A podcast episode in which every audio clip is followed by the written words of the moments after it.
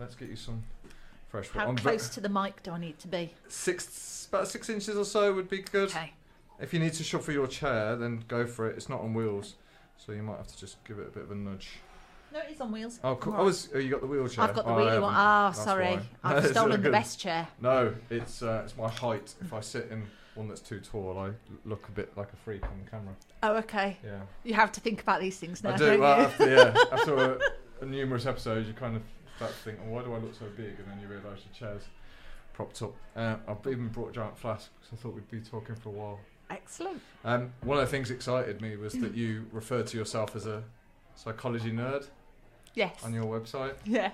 and I do the same. So I Okay. thought, yeah, so I thought we'd talk about that because we're rolling. By the way, I always do this with guests. They're like, have you, have you hit record yet, Alex? I'm like, yeah, we're on.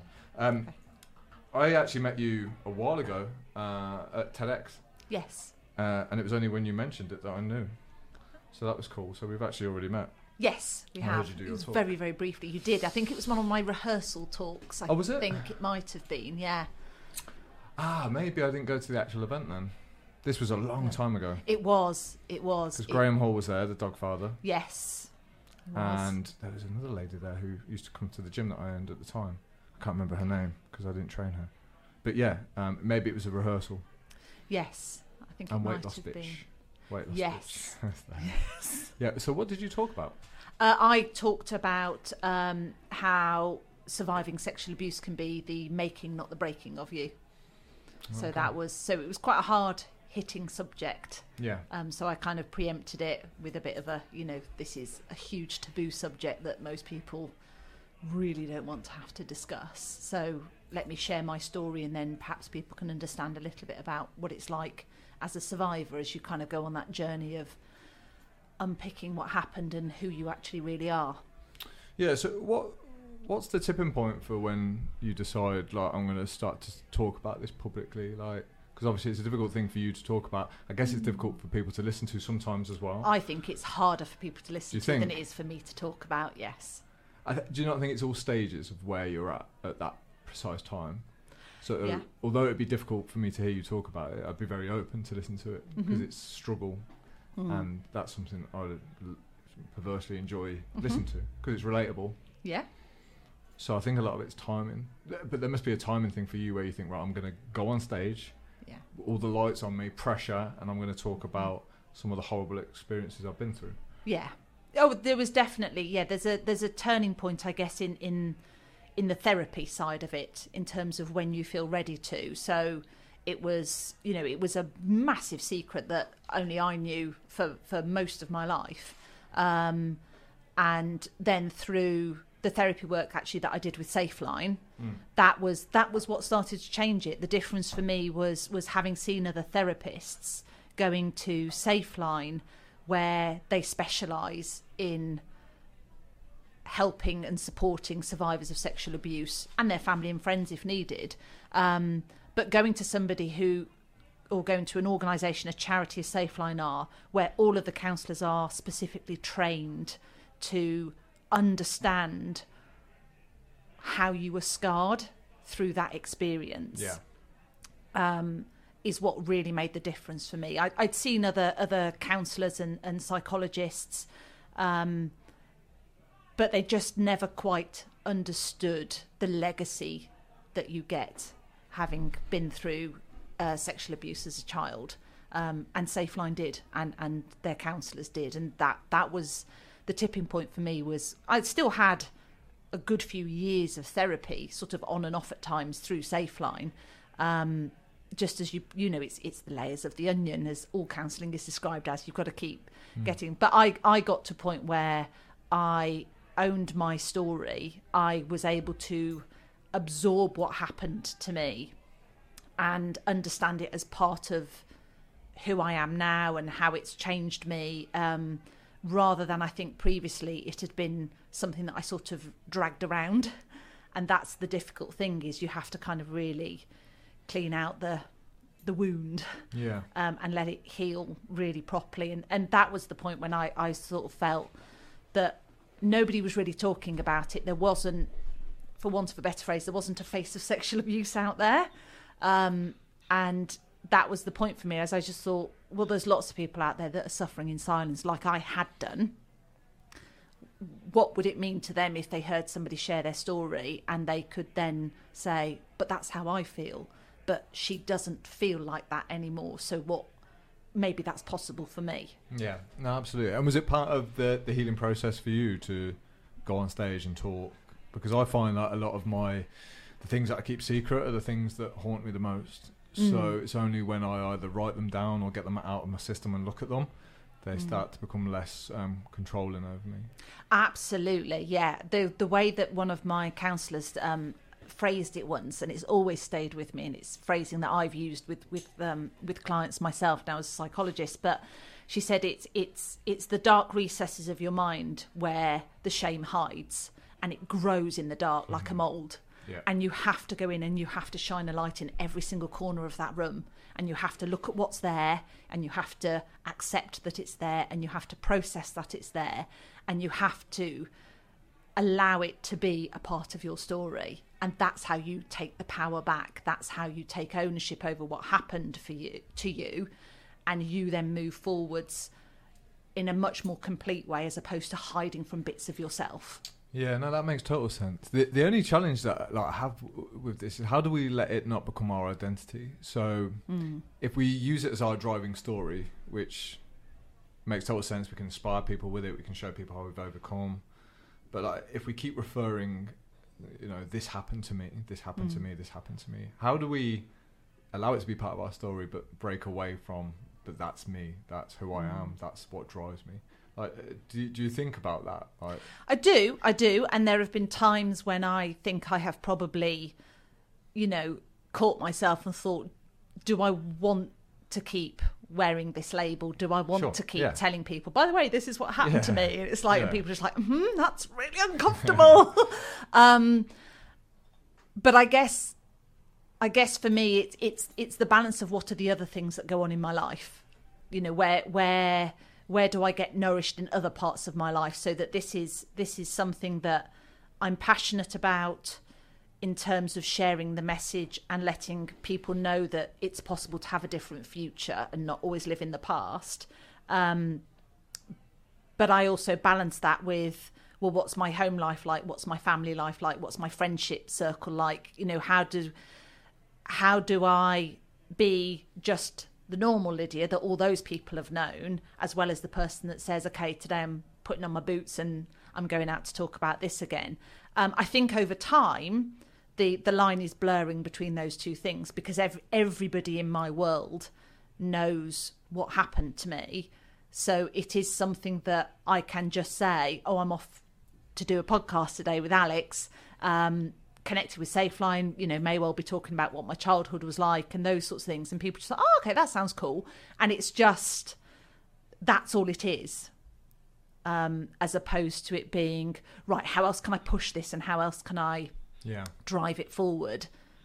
Because you must, you must obviously dealing with, uh, like, I'll call them clients. Is that the right word? Clients? Yes. Yeah. Yeah. You must uh, come into across a lot of people that get stuck in their own story, Mm. or their yeah, you know, victim perhaps, or just can't get past something in particular, and they identify with something that's happened, and that's who they Mm. are. Like, where on earth do you start to break this down so that people can move past it and I guess learn from it and make their life better going forward, regardless or Mm. despite of what horrible things might have happened to them. Yeah, it, it's a real challenge, and and it, I think the biggest part that I take from from my own experience is I was really motivated to not have this rule the rest of my life. I was really quite determined to say this is going to be a horrible journey but I just it's taken too much from me already. I want something different. So Mm. so that drove a lot of a lot of my counselling, you know, as as the client myself. Um, I think with with my clients now, and and I see clients for a range of different things. I'm you know I don't do counselling via Safeline, you know, um, but I think whenever anyone comes to me stuck over anything, we often look first of all at what's the story you're telling yourself and why is that so important to you? Because so often I think behind the story we tell ourselves about who we are or what happened to us, there is often, well, if I say it to that way, then I control it or it protects me in some way, it stops me moving forward. And so we, you know, quite often it's about having to dig into that. Okay, what is the fear behind all of this? Yeah. That you're not going to be safe in some way. And what we tend to find is that with a lot of people, it's they don't quite trust themselves. I don't quite trust myself that if it goes wrong again, I'll spot it earlier than I did last time. If that's a new relationship or a new job or an, any new experience, it's it's always ties back to my brain's locked in a pattern over something else that happened before, and it might be related, it might be completely unrelated. But if we can spot what that pattern is, then we have the conscious choice rather than the subconscious pattern happening. We have the conscious choice to say, right, this is getting uncomfortable, but I'm actually still okay. I'm still, I can still rely on myself to say, I am safe in this moment. Yeah, I think that's one of the biggest challenges is um, separating separating ourselves from that story because when you believe it to be true, mm-hmm. Like to, to to move away from that and to even think that it might not be true is such a difficult thing because mm. in our own world and our own reality that we've created, that is that is etched in stone. Mm that story. And uh, I guess some people go through their life never really even questioning whether that mm-hmm. story is real, let alone doing the work that has to remove you from that story that you've mm. created. Which mm. I understand how difficult that is. It's such a hard thing to do. It must be a hard thing for a therapist as well to work with someone to remove them or start mm. to, to, to take them away or like say make more conscious effort to question things and mm. look at things from a different perspective and mm. yeah realize that perhaps we've created some of the world that we live in yeah absolutely you know and that's that's you know that's the way the brain works that's the way the brain is wired you know right from from you know day dot you know your your brain is wired to say okay how am i experiencing the world the environment mm. the situations the people that i'm in um, but also what am i understanding about who I am and who I need to be in order to survive. You know, that's that's the only part of a baby's brain that's going on is what do I need to do in order to survive? Do I need to cry more because that gets me more attention, more food, more milk, all of those things? And that continues to develop in terms of how our needs are met. And the challenge is un- understanding and, and looking at okay, what were those experiences? Kind of how did my first thousand days when my blueprint for what I think, who I think I am, and how I think I experience the world, and therefore who I need to be to survive in this, that gets laid down in the first thousand days. So they're really, really critical. And if we look back, you know, at people's first thousand days, if they know about it, we can often find out, okay, there was in some ways we didn't feel safe or needs weren't met in the right way or you know parents went off and did other things and it just made us go oh what's what's going on here? So it it's it's looking it's always looking at story because brains are wired for story. That's why media is so massive. That's why people listen to podcasts and watch tv shows because we're wired for story. It's the only way we were able to communicate before paper and other things like that was the elders told a story of what life's like and where you go and where you don't go so our brains are just wired for it all the time. So of course we tell ourselves stories about who we think other people are or how we think they live our lives or what we think they think about us or who we think we are in the world. It's taking charge of that narrative and saying actually if some of that story isn't working for me anymore, if it's holding me back, I have the autonomy to say I could change that story. It doesn't mean I'm rewriting who I am but ultimately the goal should be i'm trying to get back to my more authentic self the person that i came into this world to be but then the world around me and the people around me shaped me in a way that made me go it's not really safe if i'm like that all the time so i'll dial down that part of myself in order to survive and then i keep dialing it down and then as I get older, I feel a bit like I just don't feel very comfortable. I don't like this, I don't like that, either about myself or situations, you know, a lot of social anxiety these days. And it's just understanding, okay, well, are there parts of yourself that you're yet to embrace that you had to change for reasons? surely the older you become, if that story's been with you, right? So if you're 15 and you Mhm. suddenly start to become aware that, mm, well, maybe you know, maybe this story is something I can change. Maybe you've got a good shot. If you're like 45, right, and you've been Mhm. telling yourself the same bullshit for 45 years, like without being cynical, like what are the hopes of you Mm. moving away from that because we all know people or, we all, or we've all maybe this is ourselves where we're just so stuck that we don't Mm. feel like there's anything we can do to get out of that and some people are probably right Mm. so the footprint years that they've experienced they might have set them on a path that they just have never challenged Mm.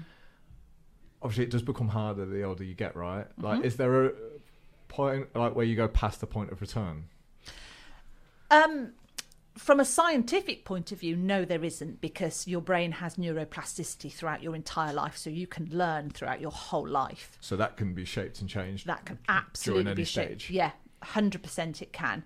Um, it comes back to fear is the biggest thing, which is people say, if I start to change this now, how much of my life is going to unravel as I really figure out who I am, and actually, it feels again safer to stay locked in this pattern, even if it's not healthy, than it does to change it. Because what if that means I look at my partner of several years or family members and go, actually, you've never been nice to me. I don't want to have contact with you anymore. Or it brings up a lot of grief about the way people that aren't with us anymore have treated us. Yeah. Or it looks at friendships and, and work and all sorts of the different aspects of our life that are affected by our story.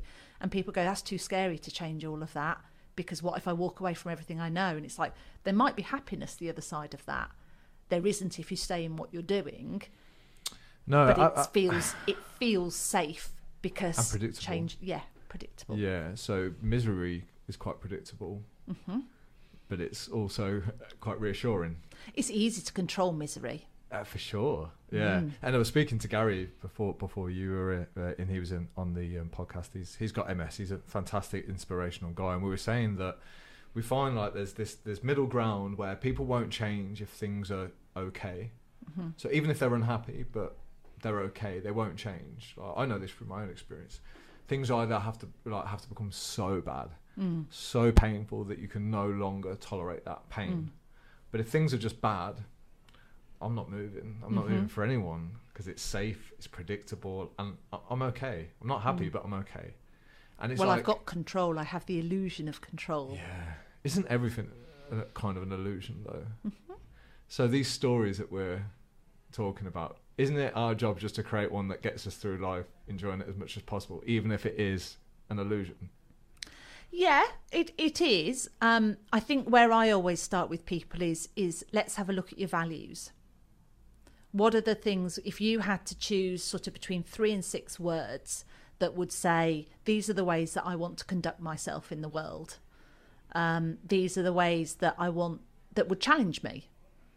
You know that in different situations it's going to be very hard to show this characteristic or or this way of being um, sometimes it'd be very hard to show that to myself um, I think if you start with understanding what your values are as a person, it has an enormous influence at rippling through your life where you end up making life changes that are just much more harmonious with who you are.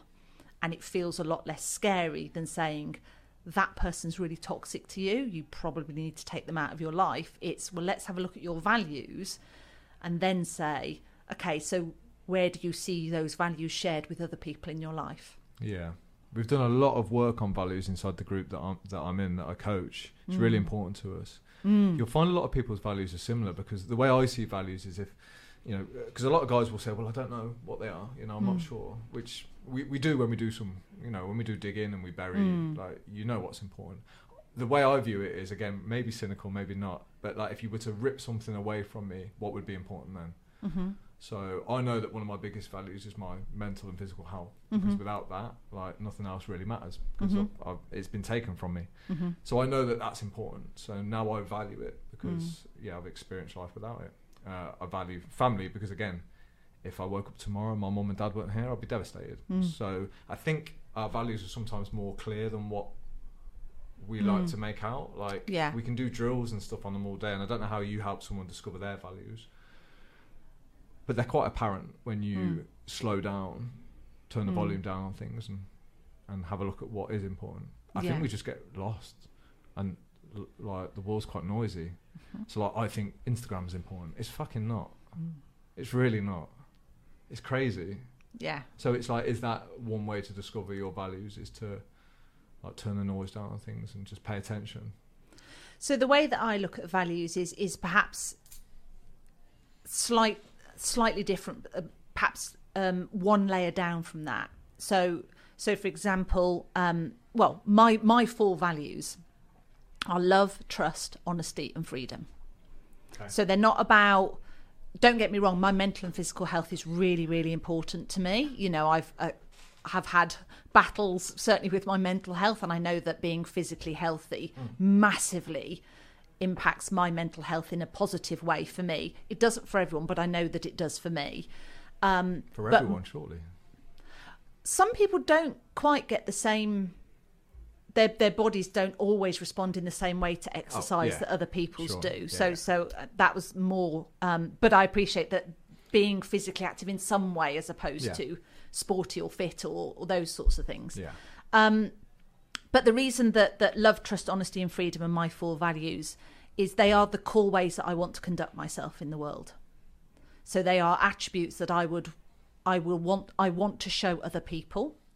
I haven't always found it easy Mm, to show those. Um, I don't always find it easy to accept them back. And there are some situations where I find it very difficult to have to stay in those four values, particularly if somebody isn't being very nice. So that's where I get to with with values is, you know, trust is a massive one. It's ve- it has been in the past very hard for me to trust people given my experiences in childhood. But as an adult, to calm my inner child when I meet new people and I share my story with them, it's about having to say, actually, she needs to trust me in this moment that I've got this. I'm an adult, I know what I'm doing, I know my story, and I know that it's safe to share it. And she might get a bit nervous about that, not want to do it, but it's it's about me trusting myself that I can talk about what I'm comfortable with and I can equally move conversations around if I need to, um, to to to deflect from something if I didn't want to talk about it. There isn't actually anything I don't want to talk about, but um, but if I needed to, there have been times when it's felt like that for sure. Um, but it's also about me being able to trust other people and allow them into my life and to realize that I can recognize when someone's safe and I can also now recognize when somebody appears very exciting to begin with but actually over time is perhaps going to be for want of a better word, slightly abusive in terms of perhaps not respecting my emotions or perhaps being a bit mentally challenging in those sorts of ways, in a negative way. Um, so it's it's so trust is a massive one because it's about me having to trust other people. It's about me having to trust myself and the choices that I make, and that I don't push myself too hard to keep talking about things if I think, do you know what, I need to step back for a little bit. So it's those sorts of things, and, and you know, love's another one. It's it's it can be very difficult in some situations to keep showing certain people love.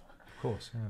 and it can equally sometimes be very difficult to accept that other people really do love you um, and so that's why i have things like that as my values because i want them to be ways that i conduct myself that influence how i am in all sorts of different situations at any point in time in any day that make me go i feel like i want to run away. What's going on? Why why is that? Is that because there really is a red flag here or is it just a historical thing of my inner child getting very nervous right now and and I need to calm her down and say it's all right I've got this adult me's in charge right now Yeah, I mean that's super interesting. Lily, can I change my chair? Because I'm. Yes. I love the wheelie chair. Absolutely yeah And I've spilled tea everywhere, so that was a good start. Um, thank you. Ah, that's better. That's better. Yeah, this is fascinating to me because the trust thing is something that's tortured me. So I used to think trust was about can I trust that person? Yes Can I trust that person? And uh, I never really thought about it as a inner skill or a Mm. reflection, which is kind of like what you've just said there. It's like, yeah, can can I trust me? Because that's the first that's the first stage, and that's that's a lifetime goal, isn't it? To keep working on your own self trust, Mm. and that coincides with love as well. Because Mhm. love's quite painful if you don't trust the person that you're with. But there's also a part of me that knows that you can never trust anyone 100%. no. So, what do you do? So, you go, right, well, the only thing I need to work on is do I trust myself and do I trust myself to get through whatever happens? Yeah. If it goes well, amazing, I'm, Mhm. I'm there. If it doesn't, do I trust that I can pick myself up and go again? hmm I think that's the, the, the challenge when it comes to trust Yeah. internally. Like when you're on your own, do you trust yourself? Mm. That kind of thing. It's all hard, ugly stuff. It is. It's really brutal stuff yeah, when and you it get feels into like you shouldn't it. have to go through it. Mm. There's always resistance. It's like, why do you have to do this? Mm. And there is no answer. You just have to if you want to survive and get through. I, I believe anyway. But yeah, it's it's almost frustrating that as humans we're so complicated. It is, and and we have to expect that that other people are going to hurt us. The difference is in a relationship: are they doing it intentionally, or was it an accident and they did something? And you have the communication skills between the two of you to say, actually, I found that really hard that you did that, and and this is why, and I can explain to you why that is a trigger for me. Sure. So I can own that myself. But are you with someone who's able to go, okay, I get that. Um, it, you know, it wasn't intentional, but I do, I do apologise because I, I can see that it has triggered you or hurt you in some way, and I will try my best not to do something the same or similar again. But there's there's that huge difference between you have to expect that there's going to be some hurt. It's it comes back again to can I trust myself though to see whether it's intentional and malicious or whether this is just that person on their journey as well and they they fucked up there and I need to go. That that wasn't your finest moment for these reasons for me that's a real struggle and can they go actually I can calibrate to that I can see where you're coming from I can't promise I won't do something like it again but I'm really going to try Mm. not to Yeah, and that's so difficult to do. Like when you, you mentioned the word red flags, I'm like, does that mean that's a sackable offence, or does this just something we need to address now before it gets worse? Because there's always red flags in relationships, right, or in people, in humans, because we're so flawed, right? Yeah. I don't know that there's always red flags. I think that there is um, people leaving. Sorry, it's a busy one today. I know. it's a busy one. So yeah, Um, what, well, what is a red flag? Like, what determines whether it's just a flaw or a red flag? I think I think a red flag is generally whether it's intentional. Okay, so you are purposely trying to hurt me.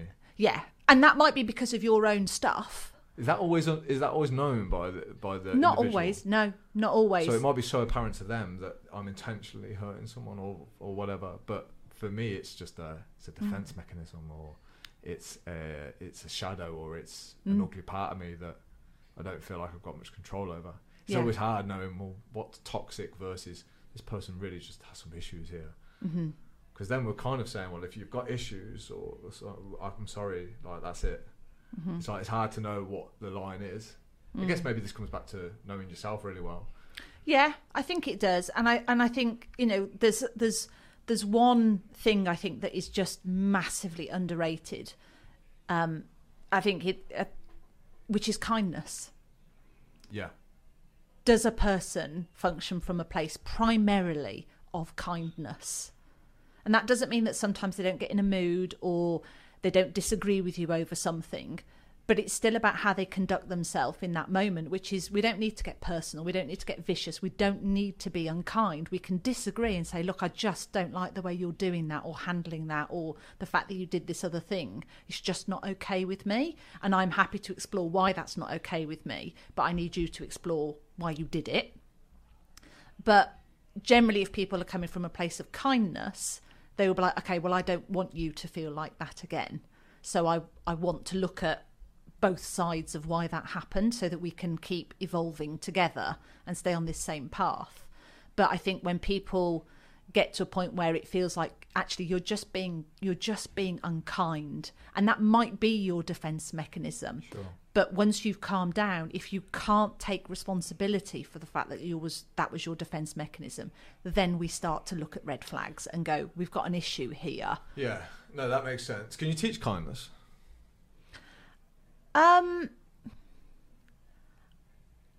I think to a lot of people you can. I think there are there are some psychological disorders where you can't because kindness involves empathy, Yeah.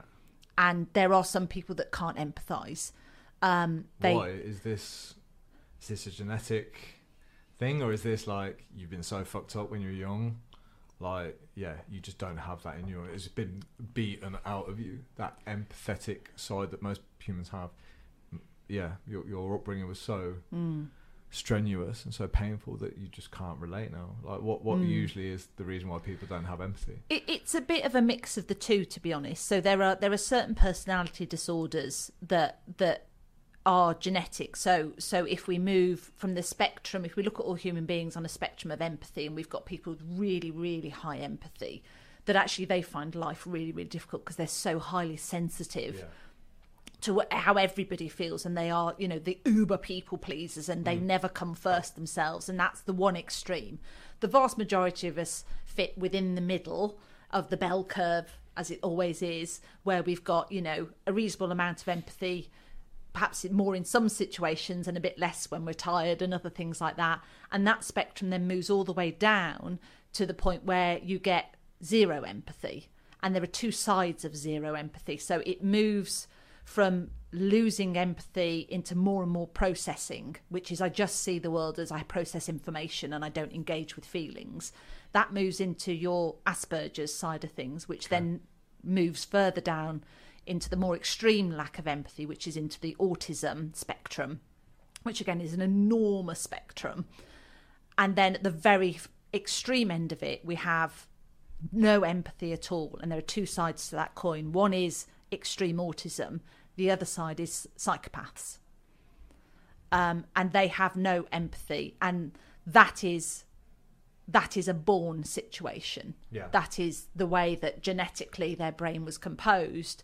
Um, it gets triggered and and accelerated by childhood circumstances. So what we know is that um, a huge number of the enormously successful sort of CEOs of the world and people like that would score really highly as psychopaths Just say it, the psychopaths. Yeah. they do score really Yeah, highly on the yeah. psychopath test because they don't really care about the people that work for them. But they're They- celebrated at the same time. They are because they're hugely successful, and we celebrate wealth and success and Sure, things like yeah. that as a as a species. Um, so so we can look at that and and we can say yes, we can see how their childhoods have also emphasised and encouraged this lack of empathy within them. But most people are born with no empathy because babies can't be empathetic. They have to put themselves first.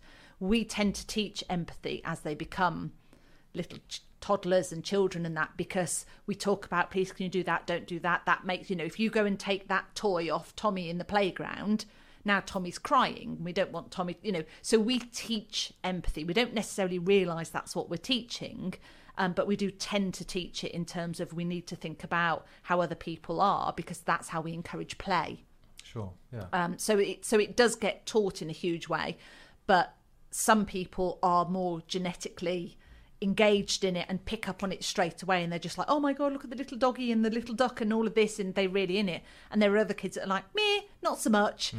but they kind of have to figure out actually to to get what I want, which is friends and, and community around me, which is what I need to keep safe, I've got to kind of learn these skills of sharing and thinking about how other people feel and those sorts of things. So so the empathy side of things is is as I said, it's just this enormous, enormous sort of spectrum.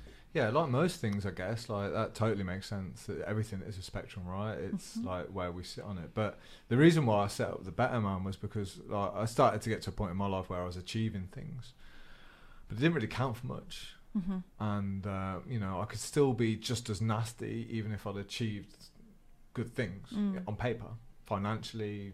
Got the car, got the house. You know, all the things that most people start off on that ladder, don't they? Mhm. And they set themselves these goals. And then yeah, I suddenly kind of realised I was like, well, actually, like I think I'd like myself better if I was kinder, or Mm. if I could empathise more. Because again, I don't know whether, and you'll be able to shed some light on this, I'm sure, like whether it's a masculine feminine difference. You know, do Mm. men or masculine, um, you know, characters find it harder to show empathy? Do they do they find it harder to sympathise and you know attach or, or or understand their emotions and how they feel? Because I hear a lot about psychopaths don't really know how they feel either. They they're not in Mm. tune with it. They don't No. really understand it. They can't They just explain it. they just don't really uh, ex- uh, they don't really experience feelings. They just don't recognise that that was good and that was bad, or you know that's why you know if we go to to psychopaths as the extreme in terms of psychopaths that kill, they they quite often kill because they want to see the expression on the person's face. So they're like, oh right, so that's so that's what pain looks like. That's what you know. That's what you often find with those sorts of situations. Um, is that's why they're doing it? Is they can't read they can't read emotion. If you showed them a picture book of lots of different faces and some were smiling and some were angry and stuff like that, they'd be like, I don't I don't know what that person's feeling. They really don't. And teenagers go through a phase of that. Of course. This is why self development's hard because you're literally cutting yourself open and having a look at all of this stuff. Mm. So it's easier probably not to to, to Yeah. take a look in there because you can feel like there's so much wrong with you that needs fixing Mm. that you're like I don't know where and you start to question whether you're a good person. So I know just doing things like real small things like spending time with my mum and dad and just doing little things that give me evidence that I, there's a nice person inside there. Mhm. You know, you can be a nice guy because we train ourselves probably to think poorly of ourselves. We remember all the shit things. We remember all the bad things that we've done. You know, we zone in on the, the ugly stuff versus like I, I believe every human's got potential to do something nice. Maybe, Mhm. I don't know whether you agree with that, um, but yeah, I think it's there inside of us. Mm. It's can we train it to come out? Can we can control it? Because also most men like it's good for them to be slightly dangerous and physically capable and Mhm. fit and be aggressive when they need to be if they need to be aggressive. So it's like Mhm. how do I control these elements of me and still be Mm. centered and still be a good, decent human being? It's Mm. it's a real head puzzle. It's a it's a good Yeah. game. It's a life project. So when we talk about goals now, it's like well there you go. There's a life goal. Just Mm. try and become the best. Not nicest, but the, just the best man you can become. That's Mm. how we kind of attack it now Yeah. and understanding what Yeah. that looks like. Yeah, I think going back to what you said before about you know the the differences between men and women in terms of empathy and that side of things, there is a difference, but we can't say that it's a biological difference like hundred percent or anything like that. We find that more women are on the feelings empathy end of the spectrum, and more men tend to fall in terms of the the normative curve, the bell curve that we have of normal distribution. We find that more males um, are more in the processing side of of empathy, so they're moving slightly away from the middle Yeah. and towards the Asperger's and autism. Not that all men have it or anything like that. And you get men and women that swap over in, in either one. Of course, yeah. What what we think is probably one of the biggest contributions is actually the way that we raise boys and girls differently Yeah. which is girls are taught and they see a model at home more often than not of mum being a primary caregiver, mum thinking of everybody else, mum, you know, doing all of these different things. And boys don't see the same from the male role model in the home. I'm not saying this is across the board because obviously families are very differently blended these days and, and there are different family setups. Um, but it's a lot of it is a cultural thing in terms of how we are raising boys and girls differently. You know, if you have um, if you have a boy who's quite assertive and those sorts of things, everyone goes, "God, he's going to be a good leader, isn't he?" You know, he'd be he could captain the football team and he'll go on to do other things. If you get a girl that's more assertive, she tends to be called bossy. It isn't it hasn't historically been encouraged in the same kind of way. So we have to look at, as a culture, how do we raise boys and girls, for one thing, um, to say, actually, how does that influence um, not only, you know, how they connect with empathy, but also the role models of, you know, well, my dad and, and his friends have these sorts of jobs and my mom and her friends have these sorts of jobs or these sorts of lives and all of that sort of stuff. So all of that stuff influences it and all of that stuff becomes the story it it feeds into the well who do i think i need to be what do i see around me and what do i start to identify with Okay. I know, I love it. I know I love talking with you. thanks Where's the danger of going against nature, though, in, in what you've just said? So if if if one and two year old boys are going to run around and start destroying things, which they naturally do, right? Mhm. They you know they just play differently. They're Mhm. more aggressive. Like, w- at what point do we accept that that is biology? hmm And like you say, not in all cases, but in most. Like, where do we like lay down the, the, the structures and say, well, that's okay Mm-hmm. because you know you're you're you're a boy, you're you're masculine, you have these certain traits in you that might not be Mm. present in girls, and we need to learn how to channel it. Versus, like, how much of it is culture versus biology? So, from a cultural point of view, I guess the, the predominant, sorry, from a biology point of view, the predominant thing that we're looking at is is the hormonal differences. So, the fact that boys have obviously a much higher level of testosterone than girls do, and we know that testosterone is, we know that it it, it peaks in boys between sort of five and seven because their level of testosterone versus their body mass Right. is quite disproportionate at that age. So that's why we get quite a lot of I'm just really annoyed now, mom, and uh, and we don't see the same thing in girls at that sort of age Yeah. because they don't have testosterone in anywhere close to the same levels at all. So we know that the influence that testosterone has. What what we would then want to look at is how do we actually parent in those moments how do we parent a boy who is full of rage and anger and energy and it's all balled up? How do we explain to him and say that's okay you can you can feel like that but it's the difference between how you behave during that. So teaching children that they get a choice about how they behave and also helping them identify how they feel in the moment. You know so if you see a young boy and he's getting really it's like i can see that you're you're getting angry. I wonder what the anger's about. Well they haven't done this da, da, da. that's i understand that that's really frustrating isn't it? That is so what's a safe way that we can let that energy out? Because we can't go over and hit them or grab it or shout and do all those other things. Because what we're trying to teach again is the kindness. So it's it's taking responsibility for our own emotions. And if we teach that as parents May, uh, mother or father. mother or father Okay. in fact to be honest whoever's in the whatever adults are in the family home they all need to be on the same page with this How about this? If the dad says, "Okay, son, look, you know this anger that you've got, like you're, we're, you know, we're not showing it in a healthy way. Let's get out. Let's do some training together. Let's get physical. Like, wouldn't that be a smart approach from a dad to do? And and it'd be okay that the mum is a little bit more loving in a different way, whereas the dad's a bit more like, "Come on, let's have a bit of rough and tumble. Let's teach you how Mm. to be a boy, but let's channel it well, so that you're, yeah, you're using this energy that's in you in a in a purposeful way." in a healthy way that's making you fitter, stronger, healthier. Isn't that okay for the dad to take that role and the mum to be the one that's a little bit more protective and nurturing?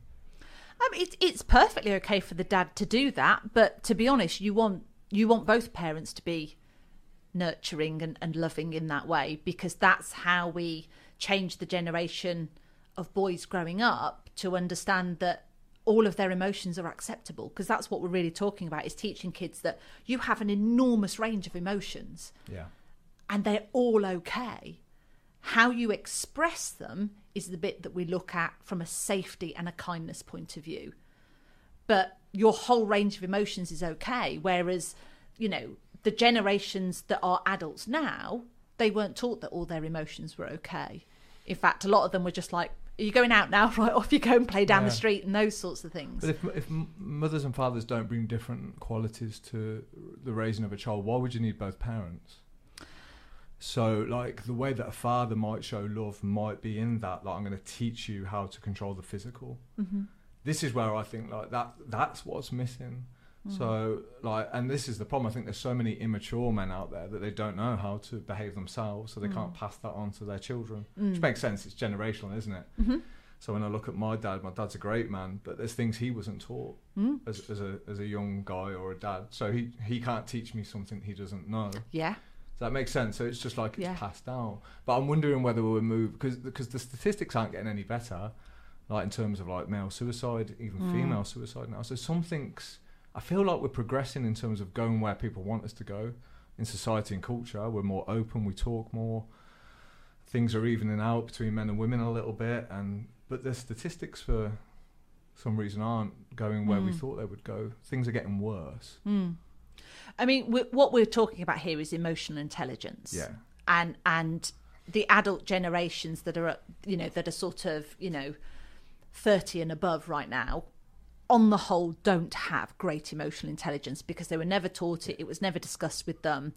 So and then the people sort of below that and i think particularly you know the generation that are perhaps teenagers right now they have a greater level of emotional intelligence but they have the hindrance and and the test and the challenge that is modern technology which allows them to look up every single thing they think they've got. It allows them to navel gaze for hours because they're just sat in their bedrooms on their technology because they're not out and about meeting their mates because they don't have to leave the house anymore to catch up with their mates. Um, and so we have to look then at the role that technology is is playing in terms of people being able to disengage even as adults where perhaps they don't have the emotional intelligence to talk about how they're really feeling um, and and to understand that that's okay. You know, again, it comes back to you're allowed to have all of these different feelings. It's how much you buy into them. It's how much you go. Yep, that's hundred percent. That's the, that's it. That's the only way I'm ever going to feel forever. No one's ever had one feeling for their whole life. No one's been happy their whole life, and no one's been sad or suicidal their whole life. They are feelings are momentary. You know, they they pass through us. They are visitors, and it's about starting to understand that it's not denying that you have a feeling, but it's also not completely buying into it and allowing it to influence absolutely everything. It's understanding that this is really, really uncomfortable right now, and I do not like feeling this way. But I also have to understand that it will pass. It might not pass immediately, but it will pass. And what you're saying, it, it's the kind of information that could honestly uh, change somebody's entire experience of life. So, like what you're saying is the kind of stuff I would have loved to have heard when I was at school. Mm. Just knowing that is like a relief of like, oh, I don't have to be owned by my emotions. Mm. It's a very, again, I think it's a very male dominant thing. Like, if we're angry, you'll fucking know. Yeah. and that's the only that's the only thing we can do like we want to show you that we're angry and we will behave like children whether it's at 15 or at 25 or at 45 hmm and just having that education at school would have been so helpful Yeah. look lads like you know when you get angry sometimes there is a choice you know you can detach Mm. we didn't ever speak about this and our dads didn't know this stuff No. they No. couldn't teach us so we're like you know the, the guys that i'm with now they're around my age we're, we're trying to learn how to do this now Mm. and it's hard because we're so well trained in being emotional. You, you know, we always think it's women that are more emotional than men. I'm No. not sure. No, I don't think it is. I think I think women are generally expected to have a broader spectrum of emotions, and that's more acceptable. So therefore, and and, and because women, on the whole, tend to have relationships that allow them to talk stuff through. They're more. I, think women are more sensible and in tune with how they feel. Mm-hmm. Like they seem to have like this superpower that we probably wish we had. Really, that they yeah they can rationalize things, but they can they can just make smarter decisions. Like not always, because again we all get caught up by emotions. Mm. But the like, especially when it's anger and jealousy, it does seem to hit men a little bit harder, and they don't know what to do with it, so Mm. they fight and they do silly things and they drink. Yeah, because a lot of people don't like feeling, don't like having an uncomfortable feeling. No. So it's So well, how do I, how do. I how do I move out of this? This is horrible. I don't want to have this anymore. As opposed to sitting down and going, this is not pleasant. But the feeling, no one ever died of having a feeling. They died because of what they did, because they allowed that feeling to be everything, and they bought into that feeling totally. But nobody ever died from feeling jealous. Nobody ever died from feeling sad or from grief. You know, it doesn't. It, it it doesn't.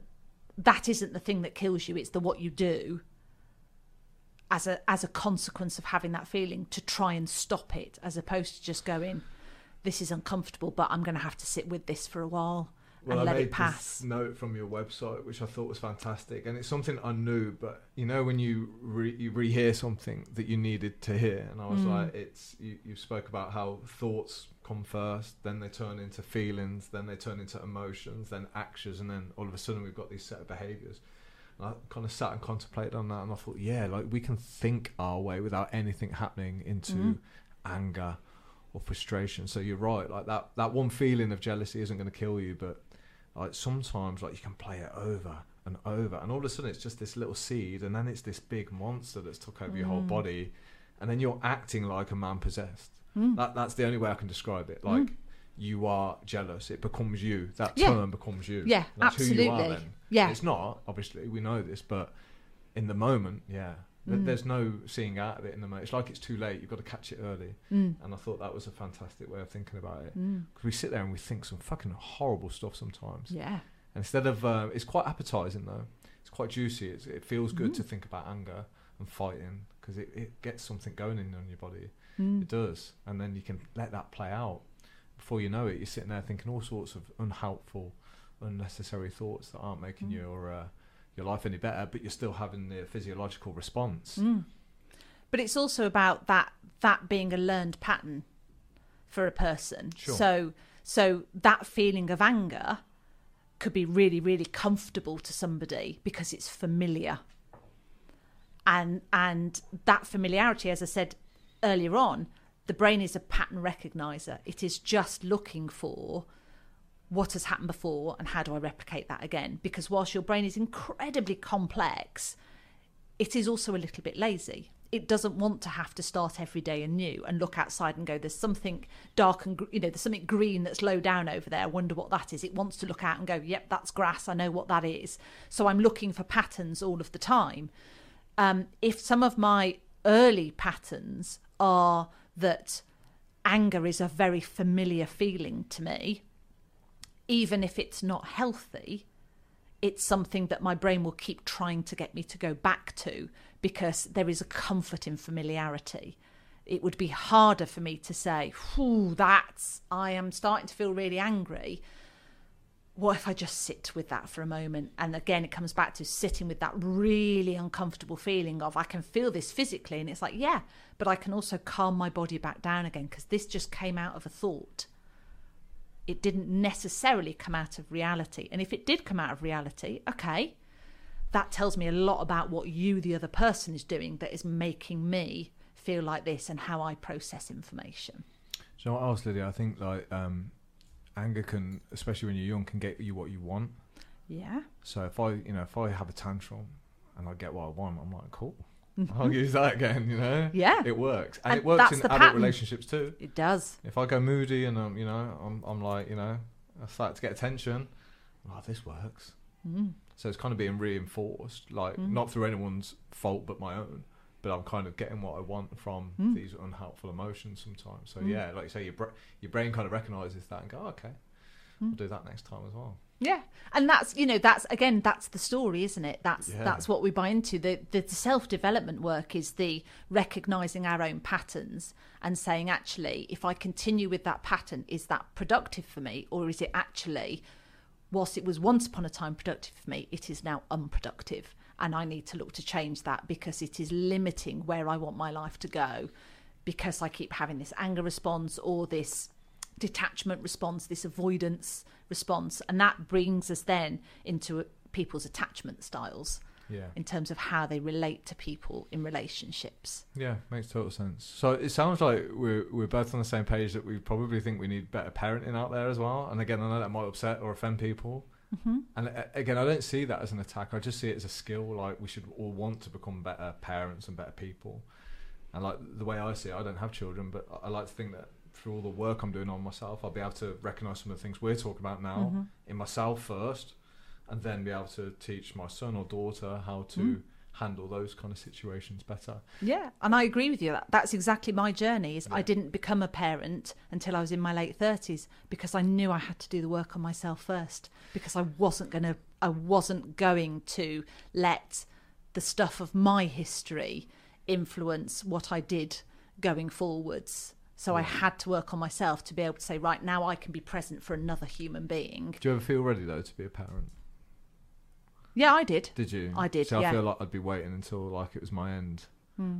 Yeah, I don't think I'd. I think a child would accelerate my growth and responsibility. it'll challenge you in ways because what you have to remember though is that children unwittingly subconsciously they learn all of their parents triggers Sure. So they know there is no one on this earth who will trigger you more than your own child Yeah. so I'm if sure. you haven't done the work on recognizing what your triggers are and how to safely and healthily regulate yourself all the time that you are with your kid, regardless of what they throw at you, that's when you get the arguments between parents and kids Yeah, and it's and hard conflict. because I guess your kids can teach you a lot about yourself, but you don't necessarily want to use their upbringing as your chance to learn what triggers you all the time. Mhm. So it's it's difficult. Like I'm not a parent, like I've said, but I can imagine it's it's a tough old ride, and you've Mm. got to do this all whilst being sleep deprived. So Mhm. you you've got to be trying to be at your best self. You know, your most patient, empathetic, Mm. responsible self. Whilst yeah, oh, two hours sleep, and I've got to go to work. Yeah, but but also, I mean, it's it's not just the sleep sleep deprived years. It's it's you know when they're when they're teenagers. I mean, that's a whole other ball game. I've got two secondary school girls at home, okay. and that's a whole other ball game in terms of they're trying to figure themselves out and they're trying to figure out their social groups because the teenage brain goes through the second biggest development Yeah. ever from like birth years. The first thousand days is the biggest brain development. The next big one is the teenage years. They lose the ability to have empathy. They lose the ability to read facial expressions to hear tone of voice. Everything becomes about them again. You know it's a very narcissistic age.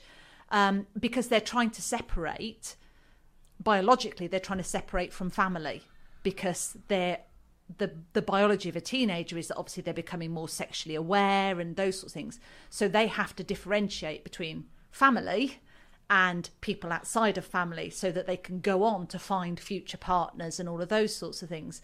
So there's a huge biological draw for teenagers to have to spend time with their friends because that's their tribe and to disassociate with their family and be like, oh, you guys are so lame. I hate you. God, dad, why did you chew so loud? That's horrible. All of those sorts of things happen. But actually, they are really, really important biological markers to cause that divide so that they go off into the world and their sexual awareness is outside of the family as opposed to in. Yeah, you're so right. I gave my mum and dad way more shit when I was a teenager, way more stuff to worry about, like Mhm. crazy nights out, not coming back, and yeah, ta- like major, like yeah, wouldn't speak for years, and girls would come on the scene, and all sorts of reasons for them to stress. Yeah. Yeah. My mum used to wait up until I was home from town till 4 a.m., 5 a.m., and I'd pop into my bed, collapse, and she'd pop up to check was. As soon as she knew I was home, she'd be Mm. able to sleep. And that's the kind Mm. of worry and stress that I guess parents go through. So, with your clientele, then, like, what's the what like ha- what's the kind of um, like? Do you predominantly work with women or with men, or is it an even balance? Like, who who are you working with, and what common issues or problems are you finding that are, are apparent throughout throughout the course? Um, it, it's always been a 50-50 split, which has always been interesting because it isn't how I positioned it initially. How how is it Um, initially? so initially it was positioned as as uh, for women. Okay. Um, and yet I've always had a 50-50 split. So Yeah. I after a couple of years I changed the website to make it a lot more neutral because I was like that's nuts. yeah. That doesn't need to be like that now. Yeah. Um, It's kind of cool though as well because I Yeah. get I guess you get to see it from both sides as they say, right? Yeah, absolutely. I think I think it's interesting. There's not. I wouldn't say that there's a massive difference between the work I do with any male clients or any female clients. I think people generally come to me um, when they're feeling stuck, when they are not feeling good about themselves. I think one of the biggest, by far and away, the biggest commonalities I have is the underlying narrative of, on some level, I'm not good enough Yeah, and that's that, yeah. that's not gender specific at all. No, I understand. Yeah. Um, so that's probably you know predominantly a lot of my work. I mean, I work with couples as well. I work with them in terms of their relationship, and then sometimes we do one to one work if one partner needs to sort of go. Actually, I probably need to take this out of the relationship and just work on this, and then come back into the the joint couples sort of therapy sessions. Um, and then interestingly, and I guess sort of not surprisingly, is over lockdown, it's it's there's become more and more um, children. Right. Yeah. So generally around secondary school age. Yeah, I think they were the worrying stats that I was doing a bit of research on. Yeah, especially in Mm. young girls, like a Yeah. lot of uh, self harm and Yes. suicide. Like say, scarily catching up. And a lot of loneliness as well. They were talking about that Mm. women are experiencing, like Yeah. catching up because men predominantly have been the ones you know statistically that have said that they're most lonely and obviously suicide rates are higher, but. the gap is closing, but not because the men's numbers are improving. It's because the, the women's numbers are going up, Mm. which is scary. I can, I mean, I can see like on social media how it can have such a negative impact on anyone's brain, let alone a teenager's. Because this fascinates me because as as adults, we try and protect our teenagers' brains, don't we? We want to Mm. Almost have an influence and a say what they're exposed to and what they're not. But it seems like once we get to our adult age, we stop caring as much about what we expose ourselves to. Mm. So like, I wouldn't want my teenage daughter or son watching the news, reading the newspapers all day, eating crap food, drinking loads of booze.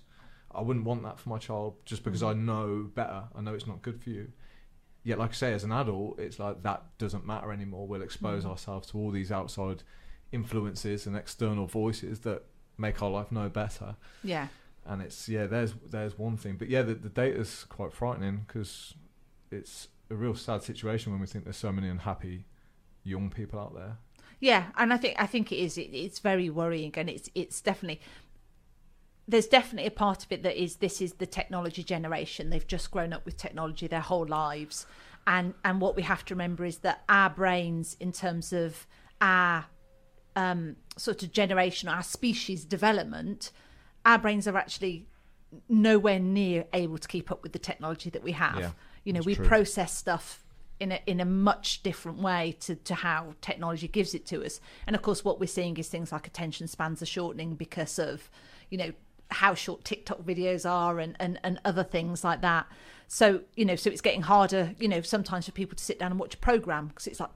Right, it's been on for ten minutes. It's like this really big commitment, and it's like, is it? yeah. Um, but I think um, the other side of it is is looking at obviously the lockdowns haven't helped the last couple of years um, in terms of isolating teens at a time when they need to be out of the family, they need to be with their friends, they need to be socializing, they need to be figuring out who they are and finding their tribe, and to then say, sorry guys, you guys have all got to stay in for two years and be with your families that you just don't really want to have to connect with on a biological level anymore is enormously challenging. Um, and I think, as we sort of touched on before, I think the ease of technology to not actually physically meet up with friends, even now we're out of lockdown, the the habit is sort of formed of well, we just chat online all night, and it's like it's just not the same as being physically with your mates and having a laugh and stuff happening that way.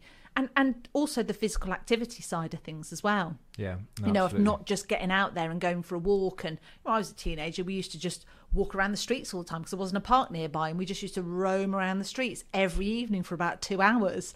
Um, and I'm not saying that that was a great thing either. We didn't get into any trouble or anything, but it. We were out the house though. We were all together. You're having a bit more of a, an easy laugh and a joke. The body language is all a part of it. You're out of a room, so you, the way your brain processes information when you're outside of a room is phenomenally different to when you're inside a room the limits with which being in a room has on your brain's ability to kind of think big picture. Whereas as soon as you step outside, it's like, right, actually, I feel like there's a lot more possible because my eyes, my brain is getting information from a much bigger area right now. And so it feels like it can think differently. And we've got teenagers sitting in their bedrooms on their tech all the time. And it's like, this isn't this isn't going to be good for your brain development. Mm. But going back to your point about what we consume in our brains, I completely agree with you. I part of my part of my working on myself a good few years ago, probably about 10 years ago now, was realizing that actually some of the media I consumed just didn't make me feel good when I'd stopped using it. My brain got into the habit of, oh, I wonder what's going on. I'll just check this website or what, uh, this app and those sorts of things. And then I just realized that I'd come off it and be like, I don't actually feel very good.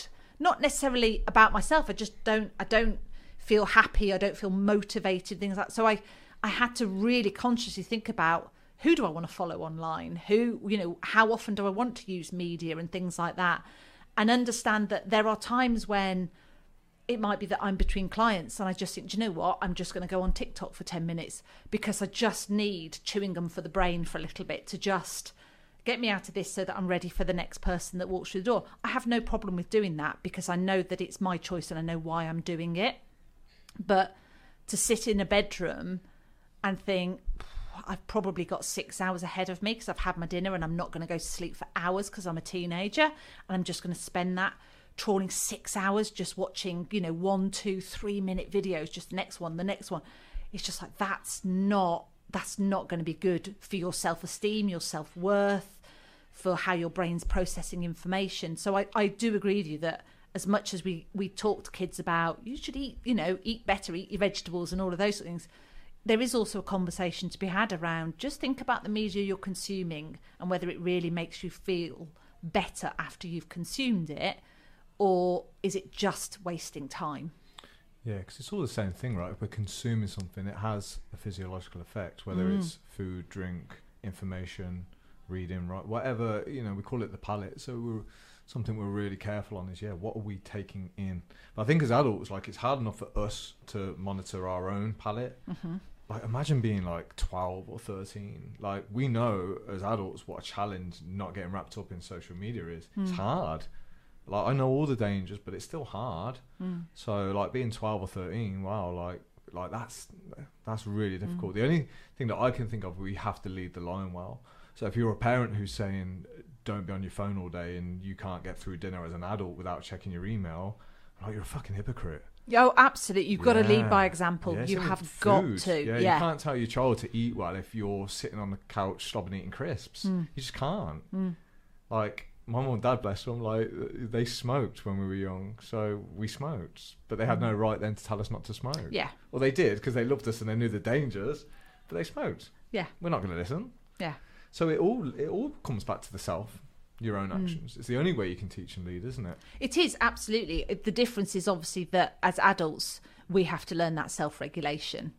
And as teenagers, they don't have that yet. So sometimes we have to do self regulation for them. Of And sometimes we just have to have the conversation about, you know, this is an opportunity for you to learn your own self regulation now. Yeah, but if yeah, I guess my point is that if you were to sit me down as a parent and want to talk to me about nutrition because you knew it was good for me, so you wanted to help me self-regulate, but you were doing it whilst eating a packet of Doritos, 100%. yeah, I think that's Yeah. where we've got to look at our own. Mm. And I think people have blinkers on this sometimes. They don't see it happening. Mm. They don't see their behaviours being passed down, Mm. literally handed over to their children. Mm. It's like, come on, like this is the way we change the world, isn't it? Everyone has a look at themselves and says, "What can I do? Mm. What can I do to make myself better?" And that's the, that's the only way I can see out of this kind of mess that I think we've gotten ourselves into. It's the Mm. only way. Yeah, I think it is, and I think also, you know, when we talk about like the loneliness side of things, I think another way that that parents need to lead by example is to show an active lifestyle. Yes. Yeah. You know, to show that they get up and they go for a run in the morning, or Yeah. that they go to the gym, or or i- they go to an evening class, or something like that, or that they continue to learn. They go, you know, they go to a different sort of not an exercise evening class, but they go Yeah. to, I don't know, I'm going to learn a foreign language, or I'm going to, you know, so to lead by example in those sorts of ways, so that that that the children realise that this isn't. I think there's a huge sort of myth about, and I remember buying into it myself when I was younger, which is at a certain point I become an adult, and I I think thinking back now, I had somehow thought that I then became a, a different person, like the final version of me. Like there was this, well, I'm an adult now, so That's the it. change is done, kind of thing. And it's like, of course it isn't, because you take, hopefully, you take your inner child with you throughout your whole life. Um, but what parents can do as well in supporting is to show themselves being social. Yeah. And I think I think you know there, there's a couple of things there. In fact, that reminds me of something from we were talking about earlier. I think parents having a good circle of friends and showing how they navigate that, how they communicate, how they socialize. I think that's really really important to children. You know, having grown up with parents who didn't have friends and and still don't necessarily overly socialize. Um, it's interesting that my brother and I both have really, really concrete, firm friendships that we've had for years and mm. years, and, and new people have come along the way. But friends is really, really important to both of us, and I like the fact that that our two girls are are getting to see that and getting to experience that and getting to see what healthy and what long-term historical kind of friendships look like and the benefits of them because Yeah. one day you know the people that are my friends will be the closest thing i have to family because they're the people that will have all my history they're the people that will talk about it um, so i think there's a lot of things like that um, where we need to look as as as parents and as adults as as we said before to the example that we are setting Definitely. I know just my community has changed my life more than anything. I think just putting myself around people who want to be decent and good and how, Mm. even have conversations like this with you. Uh, seriously, I cannot under uh, under kind of like sell the, the importance of how much they changed my life.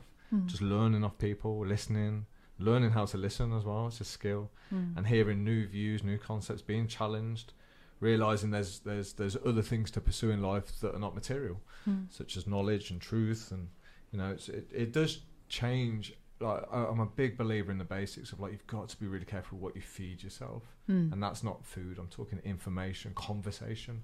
Like you say the friends that you're with they, they play such a role Mm. such a role. And we need to i think the first thing we need to do is understand the importance of that. Yeah. I'm a different person if i'm around bad people after a while. It's, Mhm. it's gonna it's gonna get me it eventually. Does yeah it, it will influence absolutely. And Yeah. it's it's it's an interesting one because i think it leads on to then how do we do conflict because i think that's something that a lot a lot lot of people really struggle with is how do i do conflict? And i think again that stems from childhood mm. because the majority of children they may or may not see their parents argue. They virtually never see how their parents resolve an argument because parents just don't resolve arguments in front of kids. They might have a row, they might have a disagreement, they might have an argument, yeah. and it'll be like, right, well, let's just leave it for now. Let's go off and do this thing that we've got to do.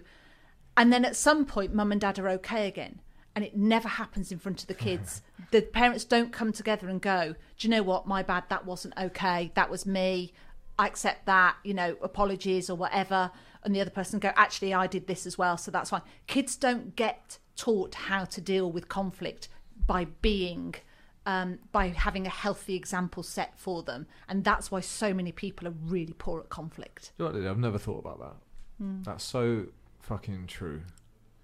It really is. It is. Like you get taught how to argue, but yeah, even just saying that, I'm like light bulb. This is why I love podcasting because I'm like, there's always like nuggets of gold that go away with me, and I just think, yeah, we've never been taught how to deal with conflict resolution. Like, Mhm. never, never taught how to end an argument. Wow, Yeah. Or how to solve something. Yeah, because usually it's who shouts the loudest, or it's Mhm. about me proving you wrong. Or who walks off, or all Yeah. of those things. It's it's whoever's going to give in first. It's generally what most people think is is how you resolve conflict. Because you call yourself the confidence coach, but Yeah. you do a lot with emotional. Is it resilience, right? Yeah, yeah, absolutely. Yeah, sort of communication, Yeah. confidence, resilience. Yeah, Yeah, and all these things, I can clearly see how everything merges together. so I know we're talking about conflict, and, but emotional intelligence and emotional uh, resilience, like they all merge. And even back to what you originally said, which was a lot of the clients, the underlying truth is I don't, you know, I, don't I- feel good enough. I don't feel good enough. All these Mm. all these things link. So where where do you start to like piece all of this together? So like confidence on its own is a separate topic to me. Like I can Mm. see a big link between confidence and resilience hmm because for me confidence is built off the back of wins. Like I don't know Mm. whether and again correct me if I'm wrong here. I don't think we can bullshit our way into believing we're confident. I Mm. think you have to go and earn a little bit of uh, backing up your own word to Mhm. gain the trust in yourself so that you've got the confidence when you say you're going to do something you believe that you might do it Yeah. like yeah how do you teach these things to people how do you unravel them H- yeah how do you even deal with someone who's not even aware of all this shit that's going on Um, I think the place that I always start is to understand what brought the person to to get in touch with me in the first place. which is usually pain right Yeah, it is. It's you. Yeah, it is pain of some sort. Yes. Yeah. Whether that's uh, a relationship pain, whether that's work pain, whether that's um, personal pain in terms of just you know not liking who they are or feeling stuck or you know not feeling confident or having anxiety or having depression and all of those things. So we always start with well, what brought you to get in touch? And then the way that I always lead it is, I guess, the first couple of sessions is the way that I describe it to clients is it's a little bit like us taking out a jigsaw puzzle and throwing all the pieces out. That's and, feels, and then yeah. we turn them over and we start looking for the corners and the edges. And then we do the hard work of filling in the middle to understand what the picture actually is. Yeah, I like that analogy. I'm guessing the pain that they come to you with must no longer be tolerable. Yes, I think yeah, I think that's fair enough. Doesn't mean that it's it's pain as in uh, overwhelming, but it's got to a point where they're just like, this is not. enough. Yeah, Yeah. I've had enough. Exactly. Yeah, perfect way to put it. Um, and so for the first couple of sessions, it it really, you know, we talk about what's brought them to get in touch, but I don't go straight into that because we've got to go broad before we go deep. So these edges that you talk of, what what are the edges? Are they like let's work out what your values are, let's work out what your problems are? What what are the edges? The edges are let's let's talk about your life. Okay. So you tell me who you are. Tell me who's in your life. Tell me who's important. Tell me anything that you think is significant from your life. You know, what's good, what's bad, what's difficult, what don't you want to go near, which I'm not going to push anyone towards until they're ready. But let's just talk about. So, to tell me who's in your life, who are the people, what are the places, you know, what have you done with your life, where is it at right now, and what's what's been the whole it's very interesting how incredibly cathartic it is for clients to sit down and tell me their life story, which is right.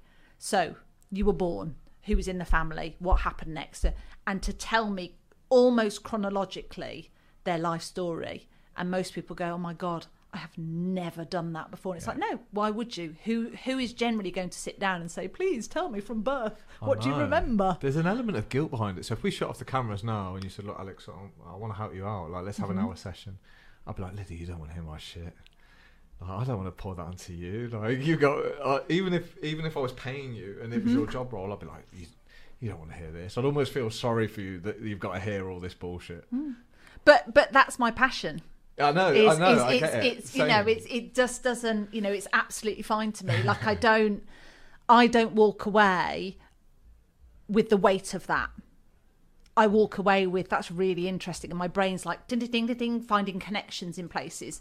Because it's really hard when it's your story and it's your lived experience. Sometimes it's really hard for people to see all of the connections. Some people come to me and they've got a you know really decent level of self awareness, and it's like, yeah, I can see that this linked to this and this linked to that.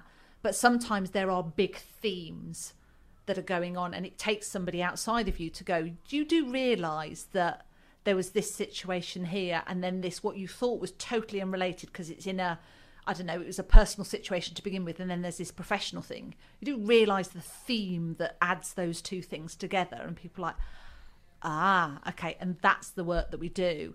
And then we work through that stuff, and it's it's then about, you know, talk to people and saying, okay, well, when do you want to come back? Because I don't work with a you've got to come in every week and you've got to come at this time and this is your slot. That's interesting. I I it, it's not something that ever worked for me because sometimes you're ready to talk in a week and sometimes you're just not. And sometimes life happens and, you know, people turn up and they're like, I've just been so busy. I don't know what to say. And that's fine. I can, I can navigate that with you, but I'd rather you turn up feeling like, yeah, I've had enough space between sessions to come back and Okay. feel like I've got something that I want to say this time. The danger with that for me was that the resistance would push me away. Like if you got close to something that I felt like you were touching on that was, Mm. you know, important or difficult, that might be my excuse to open the window and run out. Yeah. Whereas, like I have uh, psychotherapy every week. Okay. And some weeks I'm I'm ready, and some weeks I'm not. But I turn Mhm. up regardless. And sometimes the ones where I'm not ready, there's usually a reason, and we Mhm. discover something in that session. Yeah. It's a bit like the gym. Like those sessions that you don't want to do are usually the ones you need to fucking do. Yeah. You know, like leg day. Guys will always skip leg day because it's hard, but actually, you need to do leg day. So there's an element. Again, I think this is the individual. Some Mhm. people are, if they're backed into a corner, no. Yeah. not. But I kind of like that heat on me. Mm. Yeah, I, I'd like you to say, no, no, no, Alex, you're not, you're not getting out this time. The door's shut. hmm Like, let, we're, we're going for this.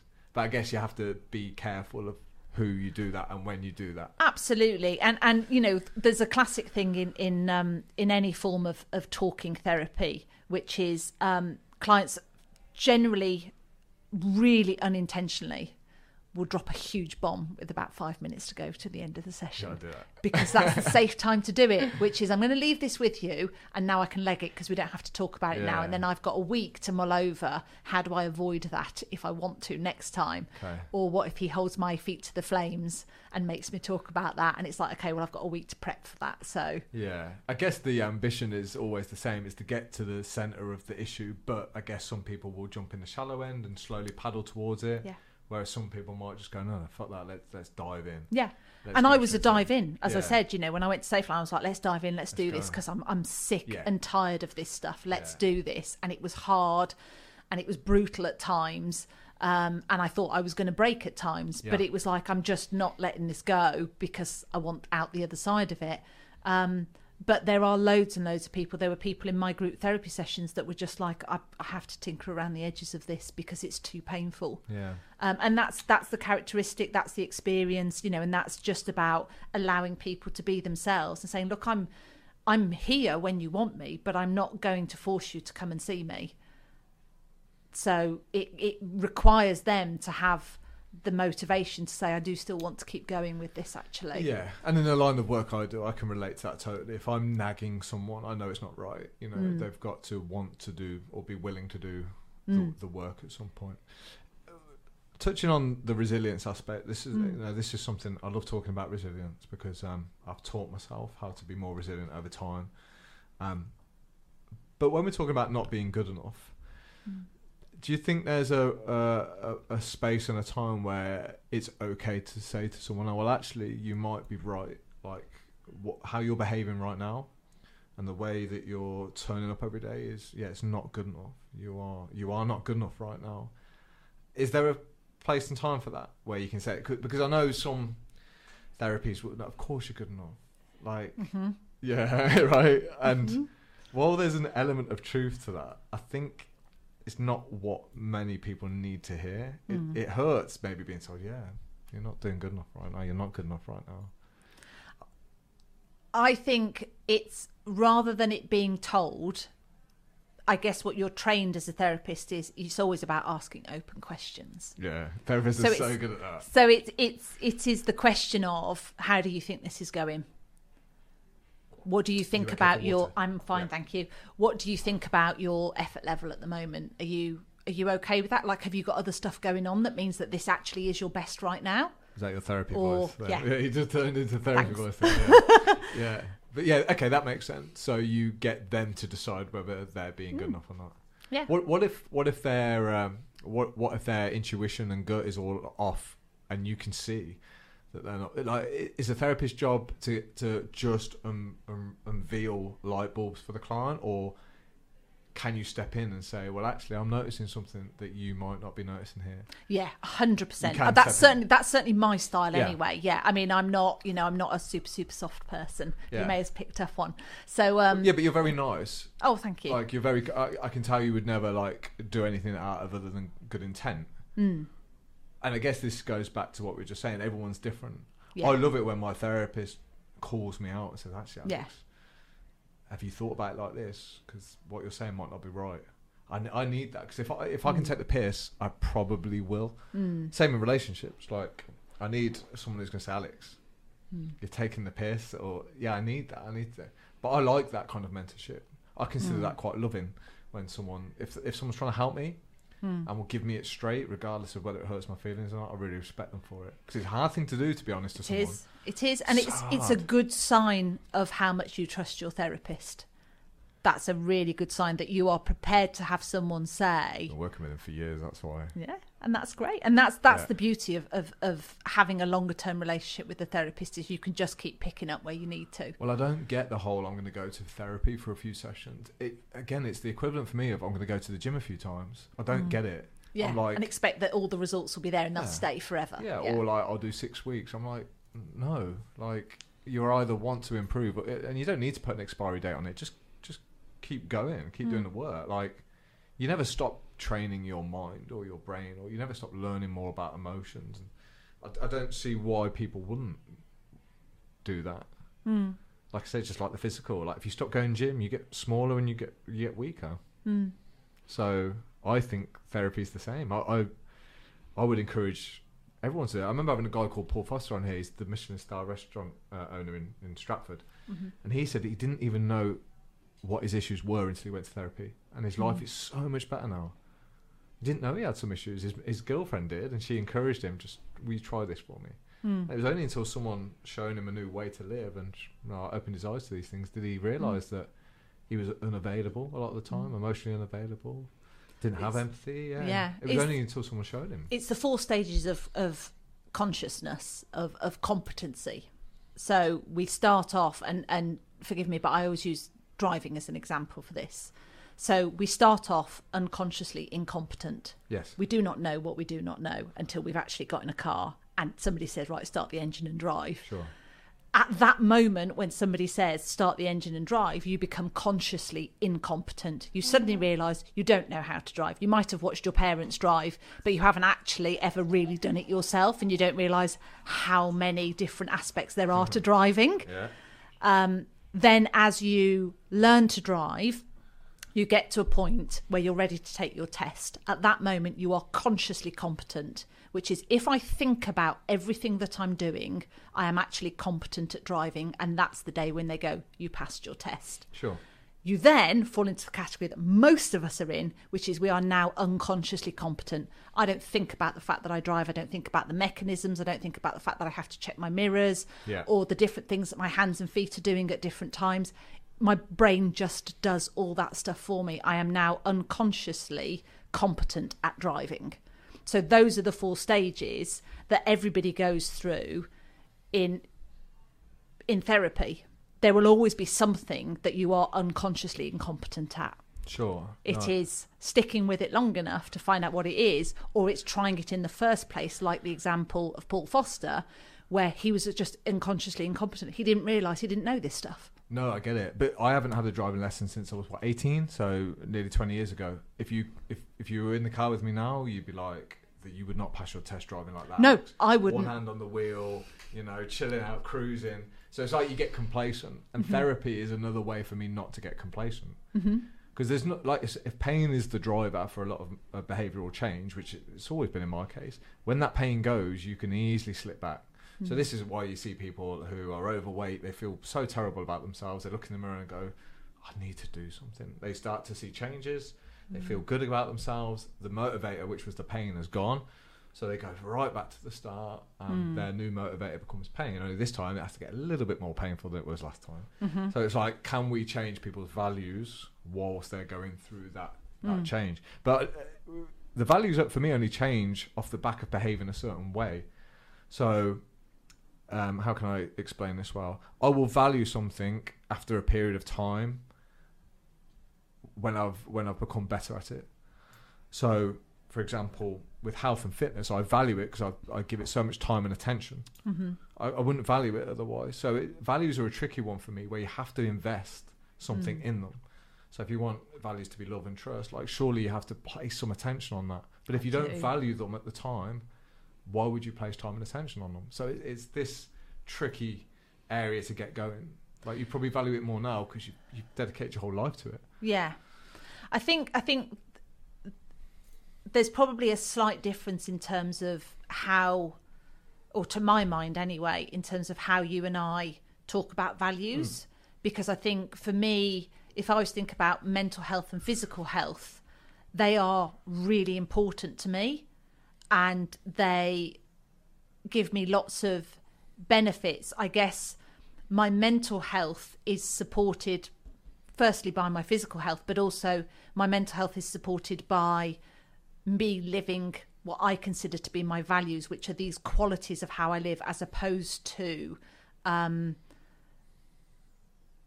things around me, or not not material things, but um, I can't think of the right words right now. But I guess mental and physical health are achievements. Wouldn't that be an example of love though? So from you working out and eating well, your statement is I care about myself. Yeah.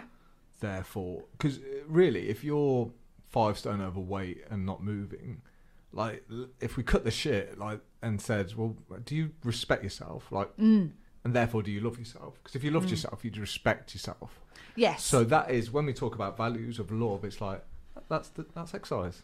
Yeah. That's good food. In, in my It is no, and Yeah. I, I really agree with you on that. I guess to me, it's that love is the thing that is beneath the physical and the mental health, Sure. which is that's the driver for me. Yes. is I have to show self love because and and one of the ways that I do that is staying physically active and I know that that benefits my mental health but it comes back to sometimes showing yourself self love can be really really challenging because you don't feel you want so to me that's where it comes back to an, a value as opposed to an achievement which is I am achieving self love by being physically healthy and that gives me the To- benefit oh no, I, th- I think I'm on the same page with you. I think I've probably just gone the other route. That's why I train. Yes. It's a statement of self-respect. My value is yeah self-respect. perfect And one of Yes. the ways I show that is taking care of myself, and one of the ways Yeah. I display taking care of myself is food and Yeah. nutrition. So Yeah. I think we're probably saying the same kind of thing. It's just Yeah. I've gone right. Yeah, I think I I always I think with guys I always lead in with like the more achievement based language because it's more appealing. It's like here's the tunnel to what you really want. yeah, if you talk to a load of guys who have come for physical fitness about right, let's talk about self love, it's going to be No like, whoo, tumbleweed moment. Absolutely. What I love in that is that respect is one of your values. Then, Yeah. so then respect should be a challenge in terms of how do I keep showing other people respect, even if I feel disrespected. Oh, I like that. So that's where it pushes Yeah. you that if respect is one of your values is yeah, I respect myself and that and I demonstrate that to myself all the time by eating well and physically training and those things. But how do I continue to show other people respect? And that's where the rub should come with any value that you have is there should be moments where it's really hard, but that's the time that you have to rise above and go, how do I show respect to someone when they're showing and respect to myself in the same moment that somebody is showing me disrespect? Yeah, that that's great. One of the issues I have with values is I think people like on certain courses are asked just to select them. I'm more of the view is we know what your values are by Yes. what you're doing, and if you don't um, follow those values, you'll fall out of alignment, and there'll be a lot of pain in your life. So I hmm. know that when I move away from self care and self respect. Mm-hmm. I'm really miserable, and sometimes mm. I have to sit back and detach, like we spoke about, and say, "Why are you feeling so miserable?" And then you realise oh, I've been nasty to this person or I've been nasty to myself and it's gone against the values that I really want in life. I want to be a kind man, of course I do. And if I display unkindness, like it, it really hits me hard now. I'm, I get mm. depressed. I get depressed. So it's like, yeah, your values are, I believe, what you do every single day. Yes. And that's that's where the art of discipline and, uh, uh, and resilience comes in. Yeah, absolutely. And I think I think it's it's when you're talking about that in terms of um you know, ha- if I if I feel like I haven't managed a situation well, Yes. you know, because I agree with you. Values to me are about us embracing our authenticity. Who am I really? Well, my values will tell me that. They'll challenge me at times, but I, I already know what they are. I don't need to just sit down and go, right, you know, make up what your values are. I need to think internally and think actually what's really important. Like, how do I want to be treated by other people, by myself, and how do I want to treat other people? Yeah. That's where I already know what my values are. I've just never articulated them before. Yes. But if I'm coming to a place where it's it's I feel like I've been unkind to somebody, that brings us back to conflict resolution, which is how do I take responsibility for that? How do I learn from it? And how do I learn not to be triggered by that person, that situation, that type of event whatever? Again how do i why and and what can i learn from the fact that that triggered me in the first place? Why did it what was it about what happened that triggered me that led me to go against my own values to be unkind i must have felt threatened in some emotional way Can you be a part-time psychopath? So can you be like ninety-five percent of the time switched on, kind, empathetic, and but then there is this part of you, and I say a part because I believe that's how I break it down and visualize it. That is pure fucking off the tracks, psychopath, out of control. Because you hear the phrase "I just saw red," mm-hmm. and you're like, "That's not me," or "That's not like him." Hmm. But like for that moment, they just flip. Like, can you be part-time psychopath? And what is that? And how do you control that part of you? you, you can't be a part-time psychopath because unfortunately that requires the either complete lack of empathy or the ability to empathise. And as I said before, psychopaths just they just don't get empathy. They can't read feelings, they can't read emotions, they don't feel guilt, they don't feel shame or anything like So you can't switch then between. So you can't be someone who feels guilt and then doesn't feel guilt in that moment. in that moment you're not feeling guilt because there's so much shame about what you're doing so it's like a sh- it's called the shield of shame that comes up hmm. and makes us go i can't process what i just did so guilt is i did the wrong thing shame is i am the wrong thing Okay. so shame often comes up when there's guilt. Sh- the shield of shame comes up, and it's like cannot process because that means that I'm a terrible person and I've got to correct this. And then that brings me back to conflict resolution, but it also brings me back to how do I, how do I fit that that I just did into the story of who I've decided I am because that isn't coherent Mm. with who I am. So what I think we're talking about here is much more about triggers and attachment styles. So in attachment styles, you can either be secure or insecure.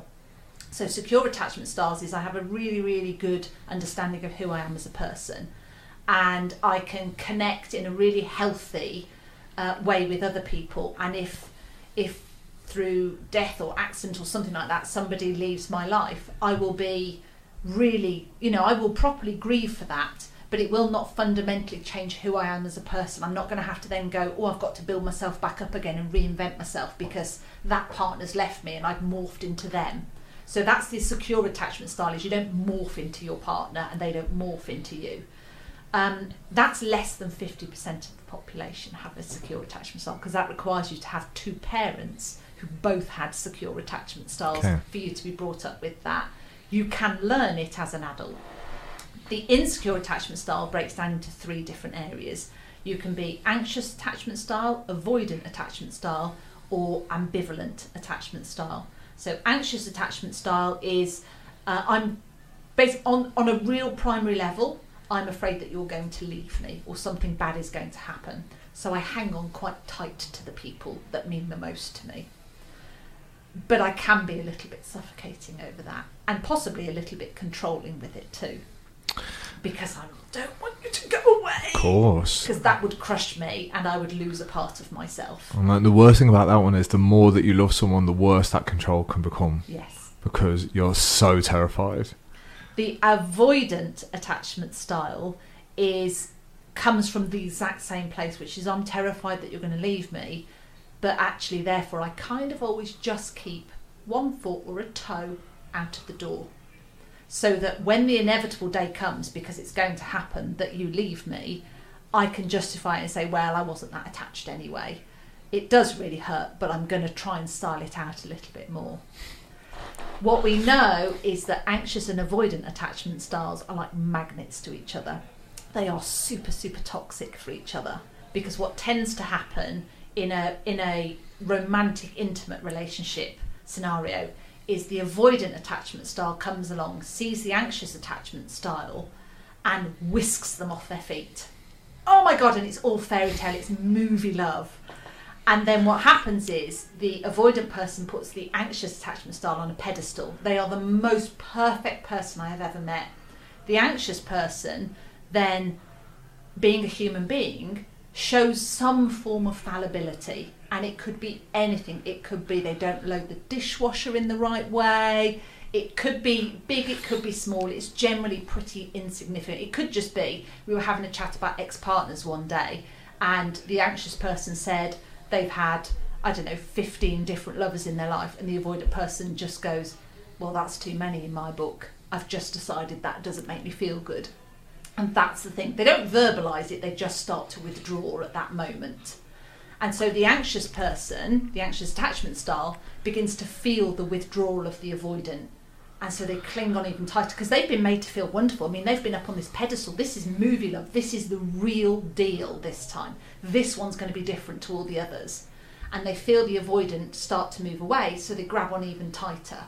And that makes the avoidant person go, oh God, this is even worse, and step away more. And what ends up is a cat and mouse situation where you have the anxious person grabbing on more and more and the avoidant person withdrawing more and more. And unfortunately, that is why the vast majority of marriages end in divorce because they are anxious and avoidant attachment style marriages.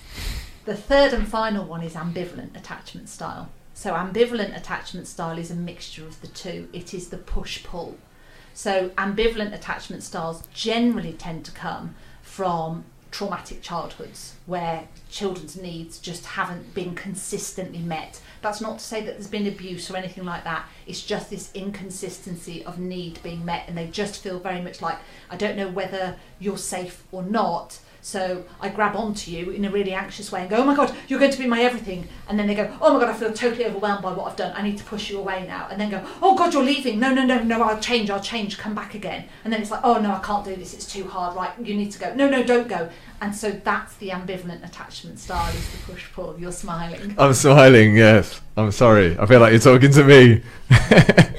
yeah. Well, one of the things that makes I think this podcast so relatable is I certainly don't hit, sit here and pretend I've got all my shit figured out, and I just it's just fascinating hearing you break it down like that. Mm. It's like it's almost like an equation of like, yeah, this, yeah, it makes sense. Good. And that's why. I do this sort of therapy. Yeah, it's I'm cool. very broadly because to me it's never been there's never been one therapy where I said, right, if I'm trained in I don't know CBT or Yeah. psychodynamic therapy, that's going to fit everyone who walks through the door because it just it just to me that's never felt complete. It's it's the more I know about lots and lots of different theories, the more I can be client focused and I can say, well, you tell me about you, and I'll bring in all sorts of different theories that will help you create a framework of going. Okay, I think I'm starting to understand myself better now. I understand why I do this. I understand why I'm not doing that. I'm, I'm, you know, it's all starting to make sense. But how I work with you might be quite different to how I Yeah. work with somebody else. No, absolutely. I always said when I started this podcast or and be you know in the coaching game that I would never ever pretend that I've got all my shit sorted like Mhm. ever. And I see myself more like a facilitator now. So I'll bring amazing people like yourself on the podcast that can spread the message through this channel that not only helps me but obviously reaches other people. I think it's just a, a nice way to do it. It becomes like your network and your community of like this podcast is dedicated to raising topics like this Mm.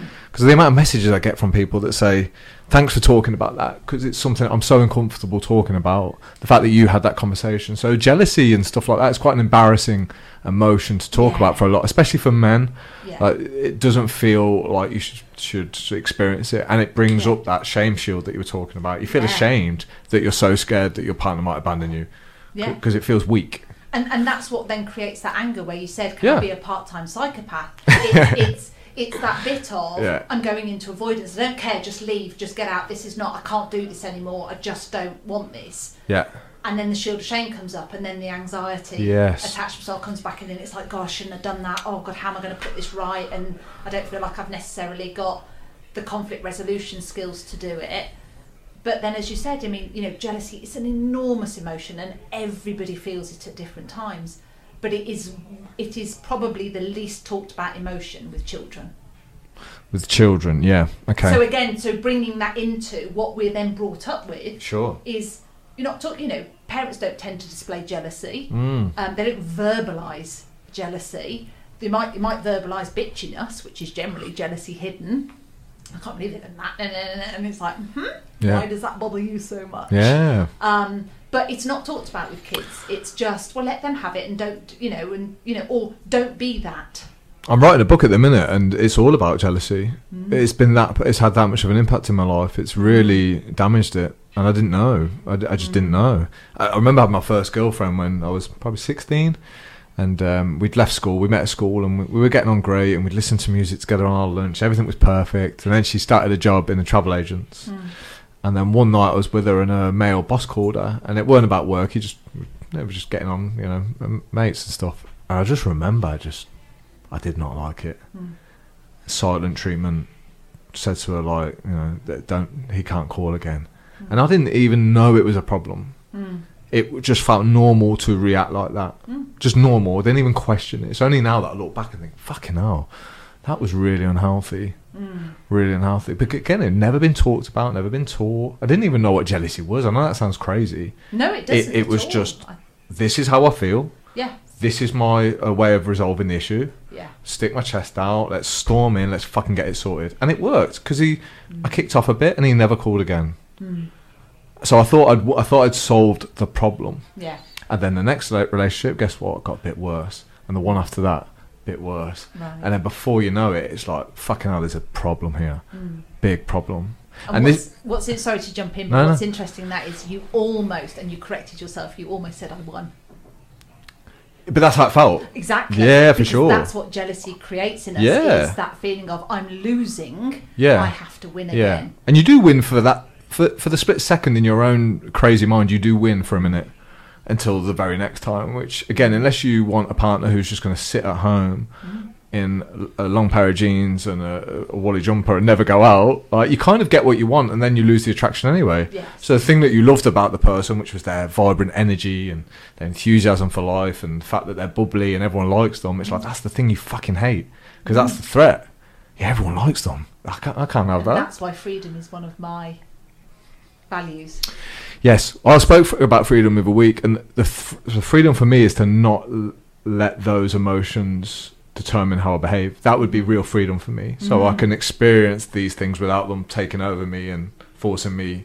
And I say forcing, like I know it's my responsibility. I'm, I'm probably using the wrong terminology, but you know what I mean. I do. To be yeah. able to detach would be my freedom. Mm. That's what I see autonomy as. It's not doing whatever I want in life. It's Mm. being able to control myself Yeah. and the self discipline. But this is where I think it's so hard to know who you are. If one minute you're the nicest guy on the planet, and that's genuine, you like you really are being kind out of nothing but authenticity, and then something makes you jealous, and you're this horrible fucking person. It's like, well, well, who am I? Mm. That's where it becomes a challenge to work out Yeah. who, because you think then you're this horrible, nasty person. You might not be. You just can't detach from these emotions. Yeah. And I think you know that's you know coming back to what you talked about earlier about the thoughts, feelings, emotions, actions, behaviours.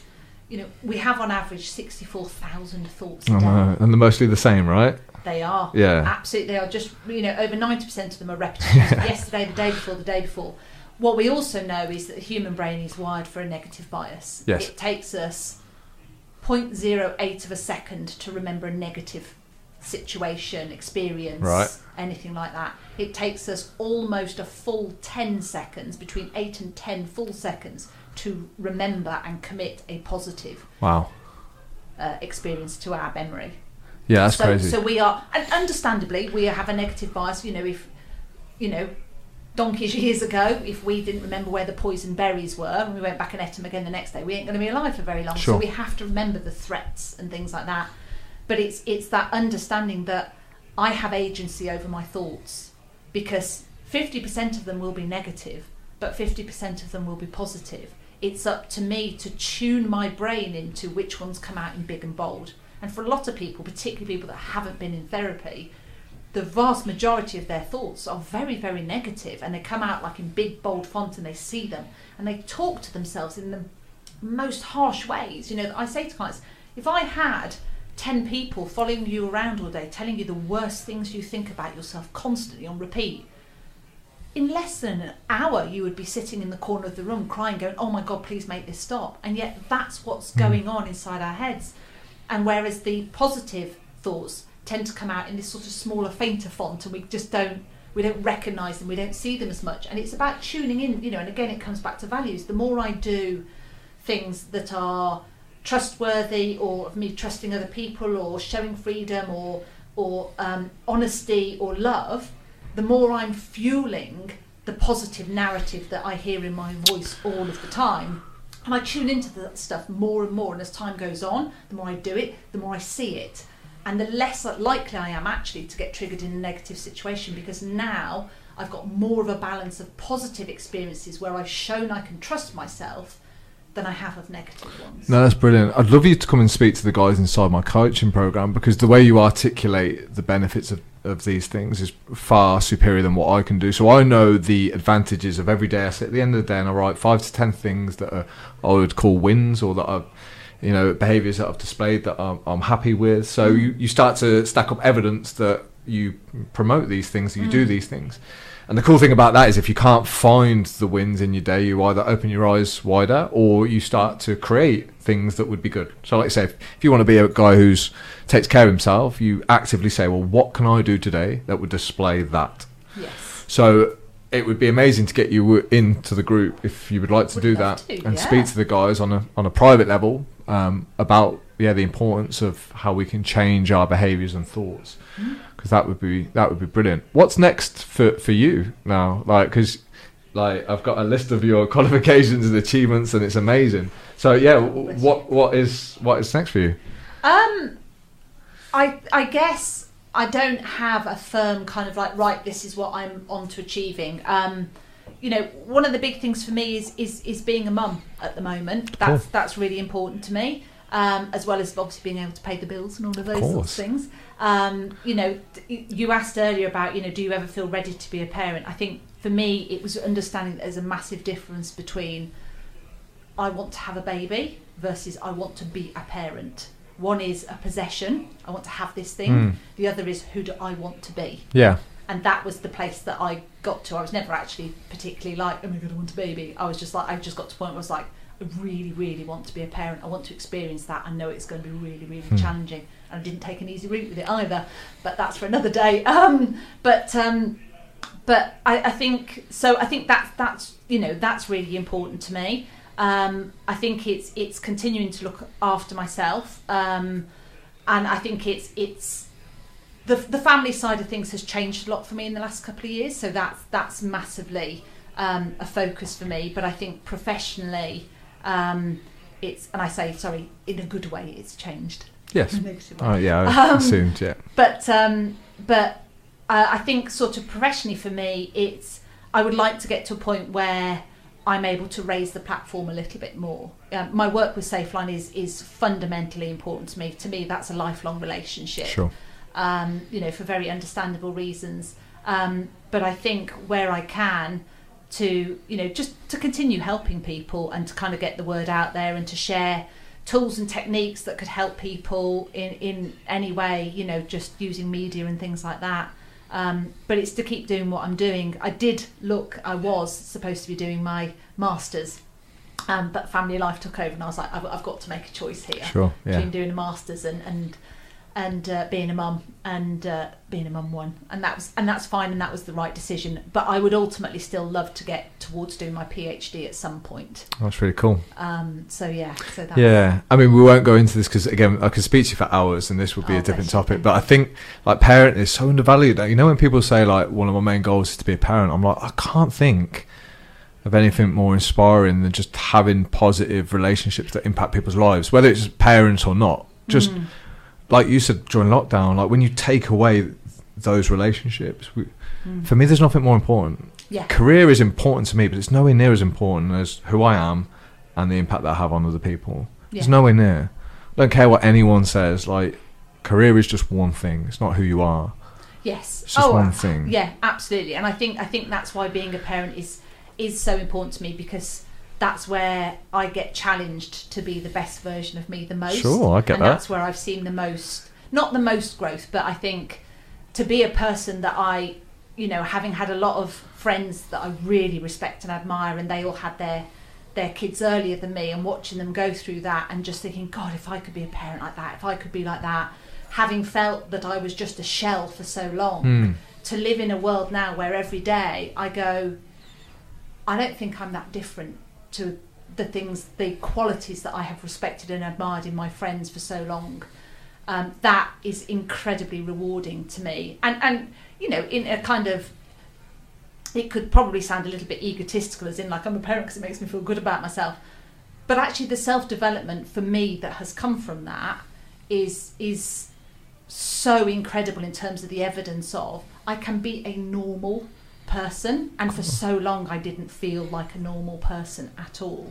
So so to get there and say I think I'm functioning like all the other adults that I see is I find that just hugely rewarding because that's more of that pe- positive um, information, those positive experiences, those positive memories of me continuing on my self growth Yeah, absolutely. all the time. Whenever there's someone that you see that you respect or admire, like if anyone ever messages me and say, Alex, I respect you for doing the podcast, I always say, well, what, what do you respect about it? What do you like?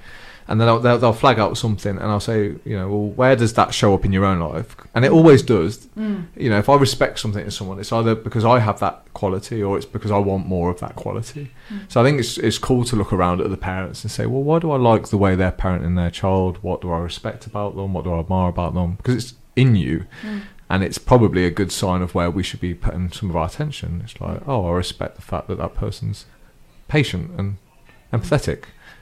Maybe that's who I want to be a little bit more of as Yeah. well. And I think I used that a huge amount Yeah, with my sensible. friendships was when I was not feeling like I was a normal person. Um, I I think I looked at my friendships a lot. I think the other thing that I, I I do respect myself for is is my marriage. Yeah. Um, and and actually having a really really healthy relationship with someone, and the challenges that come with that, and how we navigate it, and how I see on a daily basis that I think about how I'm going to communicate that, how I'm going to phrase that, what am I going to say, what do I want out of it. I always go into things with how do I want, what do I want at the end of this, how do I want the other person to feel, and how do I want to feel. Yeah. That influences how I communicate enormously. Makes total sense to me. So I'll go away today and go, well, what do I like about Lydia? Okay, she spoke really clearly and articulate. Well, that's something I want to get better at. Um, yeah, spe- uh, is obsessed with growth and learning. Oh, that's something I really. Do you know what I mean? So it's the answers are always there if we open our eyes. Got one more question if that's all right. 'cause we've, nearly, Yes. we've nearly done two hours. Okay. Oh, amazing! Wow. cool. Gosh, that's gone so I quickly. it's been it's been really cool. I knew it would be cool because when you say you're a psychology nerd, I was like, we're gonna have some fun. It'll be it'll be Brilliant. cool. Yeah. No, it has. It's been awesome. This is a, a traditional one that often Okay. like people go, "Oh, I need time to think." But yeah, what does Lydia Hall need to work on now to become uh, a better person, or where do you put your energy now in in terms of your growth and development? Um,